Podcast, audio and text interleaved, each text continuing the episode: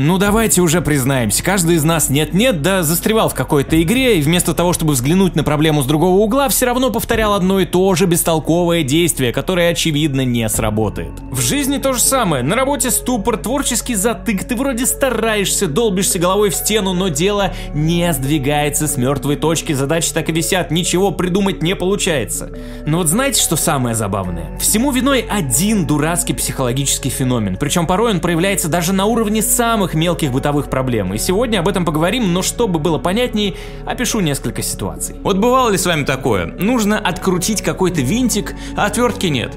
Кто-то побежит в ближайший строительный магазин или на маркетплейс и вообще отложит на завтра. Но если вы слишком ленивый, можно просто взять монетку, а если шуруп под крестовую, то, например, нагреть зажигалкой противоположный кончик старой зубной щетки и сразу вставить в крестовину. Сработает с не сильно затянутыми винтами. Нужно забить забить гвоздь, а молотка нет. Ну, в принципе, с этим не хуже справиться и плоскогубцы, и гаечный ключ. И вроде это очевидное решение, однако вы не представляете, сколько на самом деле вокруг нас людей, которые не могут справиться с базовыми задачами из-за того, что у них типа нет подходящего инструмента. Но давайте напомню еще один пример посерьезнее. Плесень. Долгое время считалась исключительно вредной, ведь она отравляет живые организмы. Но однажды кое-что изменилось. В 1928 британский микробиолог Александр Флеминг исследовал сопротивляемость человека стафилококку. Однако дядька он был неряшливый и уехал в отпуск с семьей, оставив немытые лабораторные чаши Петри на столе. Когда он вернулся с отдыха, то обнаружил, что в одной из них образовалась плесень, которая убила стафилококк. Халатность и английская сырость привели к этой случайности, но все-таки наблюдательный Флеминг пришел к выводу, что плесень выделяет вещество, убивающее бактерии. Конечно, он поначалу не мог понять, как сделать из этого что-то полезное, ведь не был химиком, но фармаколог Говард Флори и биохимик Борис Чейн смогли очистить и выделить пенициллин, с помощью которого человечество научилось лечить стрептококковые инфекции, ангину, пневмонию, зараженные раны, ожоги, даже сифилис и многие другие заболевания. Это открытие сыграло важную роль в грядущей Второй мировой, ведь спасло миллионы жизней. Да и большинство современных антибиотиков созданы благодаря вот этому вот открытию, хотя кое-какие попытки предпринимались в 19 веке, но не имели успеха, потому что порой, ну, к этим исследованиям банально несерьезно серьезно относились, ведь была четкая установка – плесень приносит вред. Люди придумали печь лепешки еще 12 тысяч лет назад, и только в 16 веке, когда в Италии появились помидоры, кто-то додумался положить их на лепешку, и в итоге получилась пицца. Люди постоянно совершали какие-то внезапные открытия, просто потому что человечество долгое время считало, что у того или у иного предмета только одно предназначение. Те, кто преодолевали этот предрассудок, в итоге двигали нас вперед. Мы уже вплотную подобрались к новогодним праздникам, и если у вас еще нет планов на длинные выходные, то я подскажу. Сейчас отличная возможность провести время с друзьями в классической ламповой MMORPG Perfect World. Тем, кому поднадоело стандартная фэнтези, тут вас ждет оригинальный мир, основанный на китайской мифологии. Выполняйте квесты, исследуйте подземелья, участвуйте в межсерверных баталиях на сотни человек и вступайте в гильдии. Разработчики запустили новый сервер Аберон и обновление Песнь Прилива. Это сильно освежило игру, поэтому и старым, и новым игрокам не будет скучно. Теперь в игре появился класс Барда, который умело применяет в бою музыкальный инструмент цинь для поддержки союзников и серьезного урона по врагу. Ну а если Бард возьмется за меч, то на него перестают действовать все негативные эффекты, и он получает бонусы к передвижению. Также добавили новые сюжетные задания об историях героев идеального мира, переработали PvE, PvP и перебалансировали некоторые слишком сложные подземелья. Ну а если вам надоест ваш персонаж, то теперь можно сменить класс на любой из существующих с сохранением прогресса. Если же вы пока не играли в Perfect World, то игра стала доступнее благодаря системе бонусов «Путь новичка». Она помогает прокачаться на ранних этапах. С помощью особых благословений вы будете получать больше опыта и скорее освоитесь, чтобы приступить к активностям высокого уровня. К тому же на сервере Аберон будут еще и марафоны развития с ценными наградами, в которых могут поучаствовать все желающие. Короче, никакой духоты, просто забирайте подарки и начинайте играть наравне со всеми по ссылке в описании. Путешествие в идеальный мир бесплатно и доступна для всех. Это явление, когда мы считаем, что какую-то вещь можно использовать только так и никак иначе, называется функциональной фиксацией. Впервые его описал гештальт-психолог Карл Дункер. И чтобы понять эту проблему, Дункер ставил эксперименты. Один из самых известных – проблема свечи. Испытуемым дают свечу и просят прикрепить ее к пробковой стене так, чтобы с нее не стекал воск на пол или на стол. Из инструментов для решения проблемы у испытуемого есть спички, в моем случае зажигалка, и коробка с канцелярскими кнопками.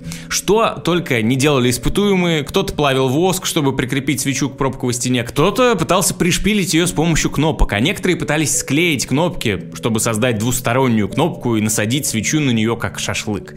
А решение было в том, чтобы использовать все и сразу. Кнопками нужно пришпилить коробку из-под них и поставить в нее свечу, чтобы она не закапала пол. Но дело в том, что испытуемые обычно воспринимали коробку из-под кнопок как контейнер для них, а не отдельный предмет. Если же Дункер клал кнопку кнопки отдельно от коробки, то правильное решение находили чаще. Все это происходит потому, что большинство из нас в первую очередь ищет самое поверхностное решение проблемы. И это проявляется даже в творчестве. Банальные музыкальные ходы, банальные сюжеты, одни и те же механики из игры в игру. Поэтому некоторые выдающиеся игры порой предлагают самые неожиданные решения или эксплойты, облегчающие геймплей, которые вроде на поверхности, но ленивому мозгу они не видны. Порой сами разработчики о них не подозревают. Например, во время тестирования Prey перед одним тестировщиком стала задача попасть в закрытую комнату с кодовым замком. В большинстве комнат стоят компьютеры, отпирающие дверь, и в игре есть механика. Можно выстрелить в экран пластиковым дротиком, и дверь откроется. Но тут у тестера не было возможности напрямую попасть туда дротиком. Тогда он пульнул в комнату гипсовым шариком и несколько раз выстрелил в него дротиком, чтобы в итоге тот отрикошетил в экран и дверь открылась. Вероятно, разработчики задумывали другое решение или вообще туда игрок должен был прийти позже, но игровые системы позволили реализовать реализовать даже такую задумку. Когда-то в Хитмане убивало оружие, но со временем в IO Interactive поняли, что отвертки, ножницы, гипсовый бюст и прочие бытовые предметы не менее эффективны, а таскать с собой взрывчатку вообще не обязательно, если на уровне где-то есть газовая плита или висит люстра. А вы знали, что на самом деле в старинном Марио, который был на многоиграйках на Денди, вы могли пройти некоторые уровни гораздо изящнее и быстрее, причем в рамках правил игры. Вы помните, Марио умеет ломать кирпичи головой. А вы пытались пробить кирпичный потолок, например, на втором уровне, чтобы пробежать его по стелсу? Это не очевидное решение, ведь игра с самого начала заявляет нам несколько простых механик, и ты в первую очередь просто пытаешься зазубрить их настолько, чтобы везде идеально прожать тайминги, но это вовсе не обязательно.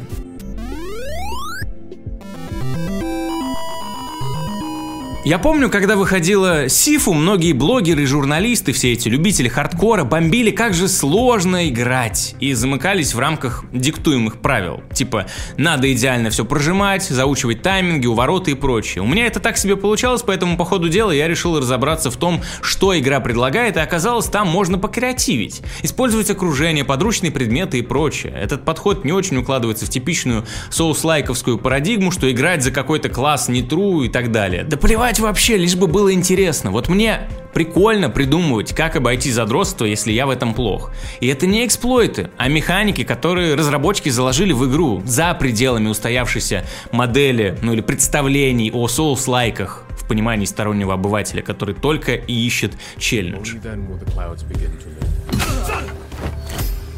Благодаря разработчикам, которые размышляли о преодолении функциональной фиксации, мы получили множество шикарных игр, которые заявляют геймплейную свободу не на словах, как в большинстве open world. Но с другой стороны, эта психологическая концепция вовсе не обязательно делает игры успешнее. Из перечисленных выше, так и вообще все, кроме Марио, интересные довольно нишевой аудитории. Просто дело в том, что игровая индустрия за несколько десятков лет уже выдрессировала нас. Вы можете сколько угодно ругаться на красные взрывающиеся бочки, но если они будут в игре, вы точно будете их взрывать.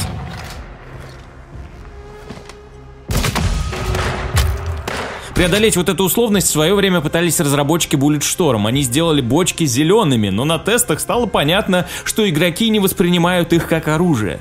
Ну и разработчики логично пришли к выводу, что приятный игровой процесс важнее их надуманных принципов, и просто сделали так, чтобы визуальный язык максимально быстро считывался, ведь Bulletstorm очень насыщенная событиями игра.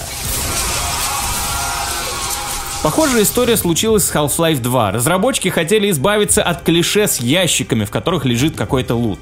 Но они сделали главной фишкой игры продвинутую физику. И что самое первое начинали делать тестеры? Конечно же, ломать ящики. И отсутствие награды в них бесило игроков. В итоге, по словам Гейба Ньюэлла, разработчикам пришлось сдаться и наполнить ящики. У меня, например, случился похожий когнитивный диссонанс, когда я впервые попробовал игры Миядзаки. Вроде бы первым был Bloodborne. Там все ящики разрушаемые, и меня дико бесило, что в них ничего нет. Так Миядзаки игрался с привычками игрока, но самое забавное, что за всем этим нагромождением пустых ящиков часто все-таки была награда. Например, труп с лутом, секрет или даже альтернативный путь. Проверка на пытливость. Но в общем и целом, для некоторых жанров заигрывание с функциональной фиксацией просто не работает.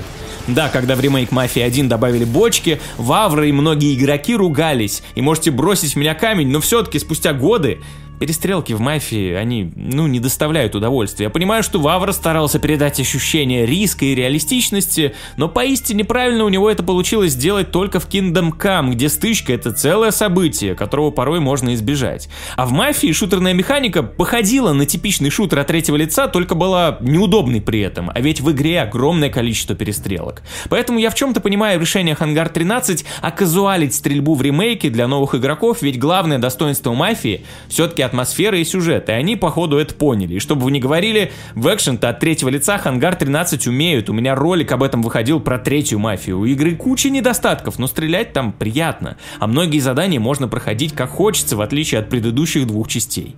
Но возвращаясь к функциональной фиксации, и почему далеко не все разработчики хотят ее преодолевать, есть одна вещь, которая меня чуть ли не с детства бесила. Я бы назвал ее парадоксом Лего. Это самый популярный конструктор на планете. По идее, он предназначен, чтобы стимулировать стимулировать творчество. Но с такими благими намерениями много конструкторов не продашь, поэтому Лего выпускают тематические наборы, из которых предполагается собирать конкретные штуки, чтобы потом их можно было поставить на полку. Из-за этого конструкторы Лего ограничены по разнообразию и количеству деталей в рамках одного набора. Даже если захочешь собрать что угодно, скорее всего не соберешь. Конечно, существуют наборы Лего Classic, просто с кубиками, типа собирай что хочешь, но такое ощущение, будто компания эти наборы не развивает с древних древних времен. Поэтому я благодарен родителям, что в свое время они подарили мне культовый в 90-е и в начале нулевых конструктор Атка. Он был конкурентом Лего. Там тоже предлагали собрать демонстрационную сцену по инструкции, но в ней использовались практически все мыслимые элементы, включая всякие шарниры. Из одного такого набора можно было собрать хоть робота с подвижными конечностями, хоть самолет, хоть дом. Я не спорю, что Лего гораздо технологичнее, ведь они часто предлагают собирать сложные модели, даже с элементами робототехники, но при этом философия философия конструктора как будто бы больше нацелена на коллекционирование, а не на использование воображения. На мой взгляд, причина в том, что если раньше Лего был конструктором для детей, то теперь его активно раскупают великовозрастные гики. Тут все просто. Ребенок может представить, что деревянная палка у него в руках — это меч, копье или ружье, да что угодно вообще. Взрослые же не склонны играть в притворство с вещами. Захотел вернуть детство, пошел купил себе коллекционку с моделью оружия из какой-то игры. Ведь зачем воображать или что-то самому конструировать, если есть деньги. Примерно то же самое распространяется и на игры. Вот нынче принято жаловаться, сколько же безвкусной AAA параши выходит. И виноваты в этом кто угодно, кроме самих геймеров, средний возраст которых колеблется в районе 35. Они-то искупают все эти пресс X to Win, потому что просто могут. При этом детишки, у которых пока нет денег покупать все игры, сидят в супер креативном Майнкрафте или Роблоксе. Они конструируют всякие сумасшедшие карты, изучают азы игростроения и программирования, программирования, накатывают моды, потому что у них банально нету денежек на покупку новых игр. Только вот они не особо платежеспособная аудитория, а значит разрабатывать игры для них, преодолевающие функциональную фиксацию, просто нет смысла. В качестве исключения в пример можно привести разве что игры Nintendo, механики которых часто построены на преодолении функциональной фиксации. Но им удается продавать все эти креативные Зельды с Марио, потому что они не боятся прощать ошибки игроку, если он тупит. Например, за падением в пропасть редко следует смерть Nintendo Nintendo не пытаются быть серьезными и разжевывают многие механики, как для маленьких детей. Банальный пример – эталонная система прыжков из Марио. Прыжки нужны и для преодоления препятствий, и для взаимодействия с миром, и для боя. При этом все это завязано, считай, на одной-двух кнопках. Можно просто прыгнуть, можно прыгнуть вперед с разгоном, очень высоко из приседа и так далее. Прыжок — это основа всего геймплея, но у него много функций. И среднему игроку понять все его возможности гораздо проще, чем запомнить кучу всяких механик и способностей, из которых лишь одна подойдет для решения той или иной задачи в других играх. Я думаю, что поэтому в свое время философия игр Play Dead так зашла игрокам, где всего на паре кнопок разложены все действия, необходимые для решения самых разных задач.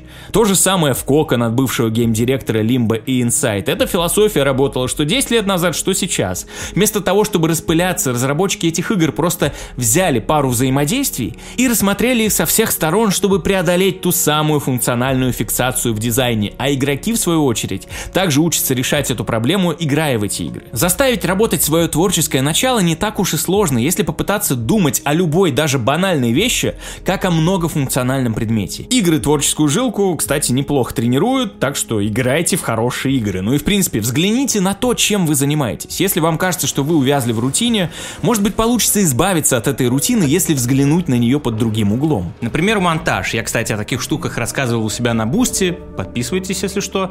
В общем, однажды я узнал прикольную вещь. Вот записываете вы основу ролика, будь то голос или видео перед камерой. Обычно это занимает кучу дублей, и зачастую, по крайней мере в блогинге, самый лучший дубль – последний. Вы оставляете его и приступаете к следующему. И вот о чем я подумал. Что будет, если нарезать с конца? Ведь последние дубли для меня самые лучшие.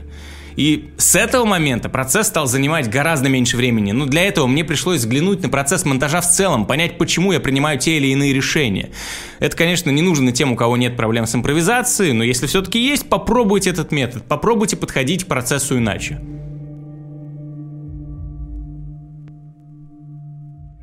Ну вот и все. А вместе с этим видео и год подходит к концу. Вообще мне он даже понравился, в плане работы вышло продуктивно. Я выпустил немало видосов на теперь уже двух каналах. Самое главное, что некоторые из них мне реально нравятся самому. И я в описании оставил, на мой взгляд, список лучших. Гляньте, если будет свободное время в празднике. Ну и в целом произошло много приятных событий в жизни. Я все так же стараюсь периодически пересекаться с подписчиками. Опять прошла большая сходка в Москве и небольшая в Казани. Я женился, и вот сейчас беру в семью второго кота. А еще теперь могу снимать ролики в собственной студии, что гораздо комфортнее, ведь мне никто не мешает и я никому не мешаю, о чем еще можно мечтать.